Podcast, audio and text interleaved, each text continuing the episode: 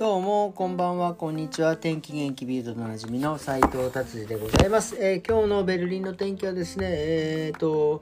えー、昨日に引き続き寒かったですね。今現在もですね、5度、6度、7度でですね、もうなんかあのそれこそもうダウンジャケットとかをですね、そろそろ着ないとですね、もうちょっとやばいんじゃないかなというような感じでございます。えそれではですね、ビルド気になる記事いってみたいと思います。えっ、ー、とですね、最近、あの、ドイツ、ヨーロッパでもですね、非常に増えてきております。えー、て言うんですか、あの、電動自転車、まあ、いわゆるそのモーターがついてですね、あの、えー、自転車漕ぐのをサポートしてくれるってこれがですねもう最近もサポートというかもうほぼほぼもうエンジンですか？ぐらいな感じでですね。本当に早いんですよね。で、それで、やっぱりいろんな事故が起きているんですよ。で、まあ、それでですね、えー、電動自転車と、まあ、普通に自転車の人がぶつかってですね、その自転車の人が亡くなるというようなですね、えー、ことが起きております。で、まあ、交通ルール基本的に弱いものが、えーえー、て言うんですか、えー、弱い、え強い方が賠償金を払うというような、えー、ルールになってます。まあ、例えば、え自転車乗ってる人と、え、歩いてる人だったら自転車の方自転車乗ってた人の方が賠償金を多く払うし自転車とバイクだったらバイクだしバイクと車だったら車だしっていうで今まではですねそのモーター付きの自転車っていうのも自転車と同じ扱いだったんですがまあこれはですね欧州裁判所がですねもうこれは、えー、その電動自転車っていうのはもうえー、バイクと同じだということをですね、判断しました。なのでですね、これで事故った場合、えーえ、事故った場合はですね、賠償責任は、そのまあ、自転車とぶつかった場合は、もう本当にじあの自動車、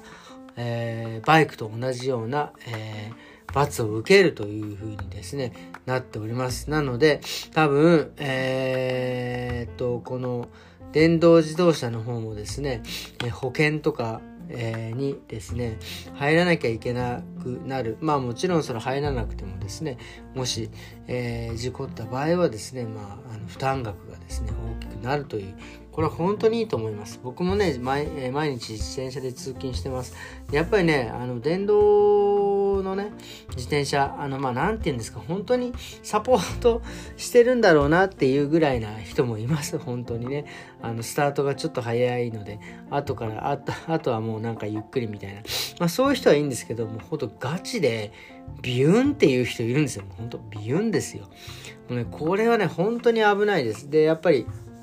あのーね、自転車道路ありますけど、まあ言ってもそんなにそこまで広くないんでね、そこをですね、ビヤーっと、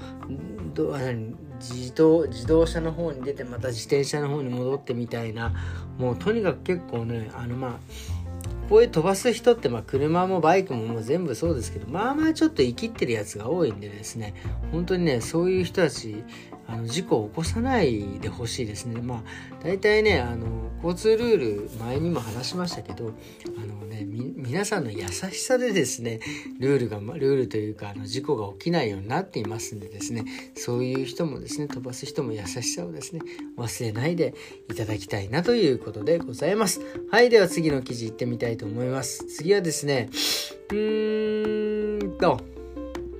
あの建築資材。まあ今ねあのベルリンなんかも建築がどんどん建っておりますがまあちょっとですね今そのまあここ1年ぐらいの話なんですけどそういうマテリアルのですね価格がどんどんどんどん高くなってきているということでございます。まあもちろんマテリアルも高くなってるしそのそのバウアーバイターって言ってそういうね家を建てたりとかそういう人たちのですねお給料もねもうどんどん上がっております。本当にもう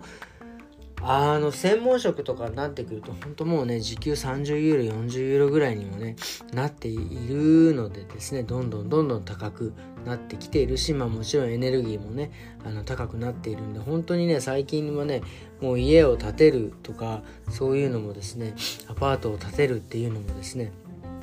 どんどんあの高くなってさらにそのね銀行がねお金貸しますって言っても金利が高いとかねそういう風になってきてですねあのまあ連邦政府がですねまあ今ベルリン特にですねまあドイツ国中もそうなんです。まあ住むところがねやっぱり少ない、えー、ということですねあの多くを建てようという目的な目標になっていますがこれはちょっと厳しい状況になってきてるでしょうね。とにかく高くなってきてます。なのですねこれまあ今からね、えー、建てる人なんかはですね本当にあの、えー、心して えー、建てた方がいいんじゃないかなと思います。僕はねあんまりそういう家とか全然興味ないんで僕一生借家でいいと思ってるんでちょっとまあね面倒くさくないですかっていうのはね。まああのね持ち家がいいのか借りた方がいいのかいう論争はですねたくさんありますが僕はですね借りた方がまず気持ちが楽だしでまあ万が一ね、まあ、ローン払い終わって買いましたで自分のものになりましたって。でそれででも老朽化して、ヨーロッパではねあんまり老築化ってもうね築100年とか、ね、200年とかありますからあれですけどでもまあそこでね例えばそこに価値がねあの乗っかってくればまあ売るとかもありますけどまあまあなんかねそういうのもなんかちょっと僕は面倒くせえなって思うので、えー、あんまりですねそっちの方には、えー、興味がないというか手が出ない状況でございます。はい。じゃあ次の記事行ってみたいと思います。もうね、これは本当にずっと僕は、あの、意識してね、こういう記事は取り上げないようにして、あんまりその、えー、ね、その、ギャーギャーいやいや言ってもしょうがないというふうに思っているので、あんまり取り上げなかったんですけど、ちょっとさすがにこれはやりすぎだなと思って、ちょっと意見を言わさせていただきたいと思います。まあ、いわゆるあの、ラストジェネレーションってやつ、人たちですよね。道路止めたりとかですね、あの、ブランデンブルグも、あの世界遺産ではないのあれ。みたいなね。そういうねものにですねあのもうとてつもないなんか変なペンキをねガーッと塗ってですね汚して気候変動を訴える。で今回ね起きたすごい事件ではですねアレキサンダープラッツってまあ本当にあのうちのお店の近くのね広場があるんですけどそこにですねまあ、の世界的にも有名なですねその世界時計っていうのがあるんですよ。これもねなんかいろいろ意味があるんですよね。僕もねなんか意味があるのをねついこの間勉強したんですけど最近ダメですね。もう旬で忘れてきますね。これあのなんかあのいろいろこの時計があるある場所もですねなんか意味があるんですよね。なんかそのユダヤ関係だったと思うんですよね。なんかそういうのに意味があってですね、えー、なんかあるっていうのを ねあのまあ、とにかく すいませんざっくり。めちゃくちゃその大事な、えー、その世界時計のね、あのがあるんですよ。それをですねもう真っ赤にねあのペンキで塗ってしまったっていうことなんですよ。これもうねもはやこれはもうただのね悪もう悪ふざけというかね舐めてんのかって言いたいですよね本当に、あ、あんまりねこれ言ってうちのお店が赤く塗られても嫌なんでね言いませんがですねこれもうこれ何て言うんですか？まあね温暖化とか環境問題とかね、やっぱりそれはちゃんと出る話し合うところで話し合うべきだと思うしこういうふうにですねただただ注目を浴びてみんなに嫌われたんではですねどうにもならないと思います。でさらにですねもう本当にあのあの何て言うんですかもうあのもう大義名分がもうなんかめちゃくちゃですよね。こうやってなんか気候変動でなんかねそういう風にその自然がとかねもちろんそのなんか自然を破壊してとかなんとかって言うんであればですねもう人間が一番公害ですからねあの死んだ方がいいと思います。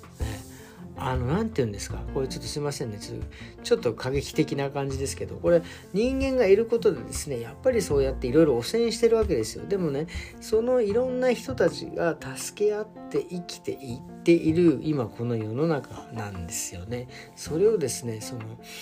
強引ねだからね今いろんな政治もまあまあ動いてますよ。やっぱりねガソリン使わない電気自動車にしよう。まあ電気もね、えー、の作るのにまあね大変なんでどうとかって。みんなそれぞれねまあ頭のいい人たちが考えてですねいろいろやってる中でですねこれこういうことをしてしまうともう水を差すというかね本当にあの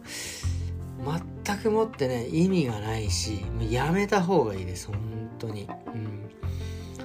これは本当にあのもう刑事告訴されるんでしょうけど捕まった人たちは。でこれをですねまた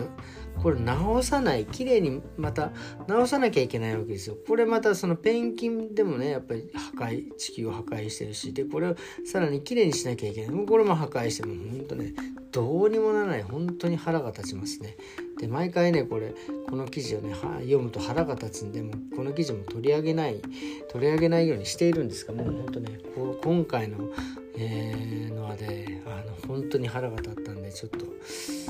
言わさせていただいております。まあちょっとねこれあんまりちょっとちょっと過激なね意見だったんでねあのちょっとあのねプレミアとかにもしたいなっていう本当ねっていう感じでございます。はいということでですね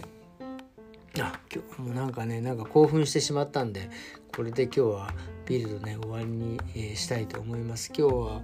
えー、寒かったです。はいあのーうん、今日はですねあのまあ、時間のことについてねいろいろちょっとお話ししようかなと思ったんですけどこれまた明日お話しします今日ちょっともうね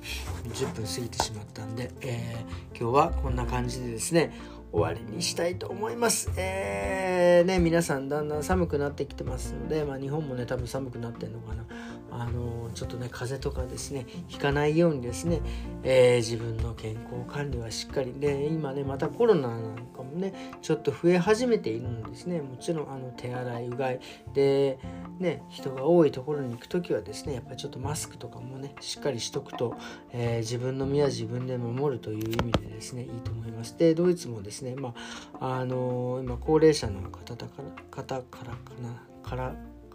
方たちから、ね、ワクチンとかあとはインフルエンザ、ね、一緒になってるのもありますんでですね。そういうのも接種してる人たちもねいるのでですね、えー、あのしっかりですね、えー、自分の身は自分で守ってですね。もうあのまたあのコロナがですね、えー、蔓延しないように、えー、頑張って今年の冬を乗り切っていきたいなというふうに思っております。それではですね、今日もありがとうございました。また明日。さようなら。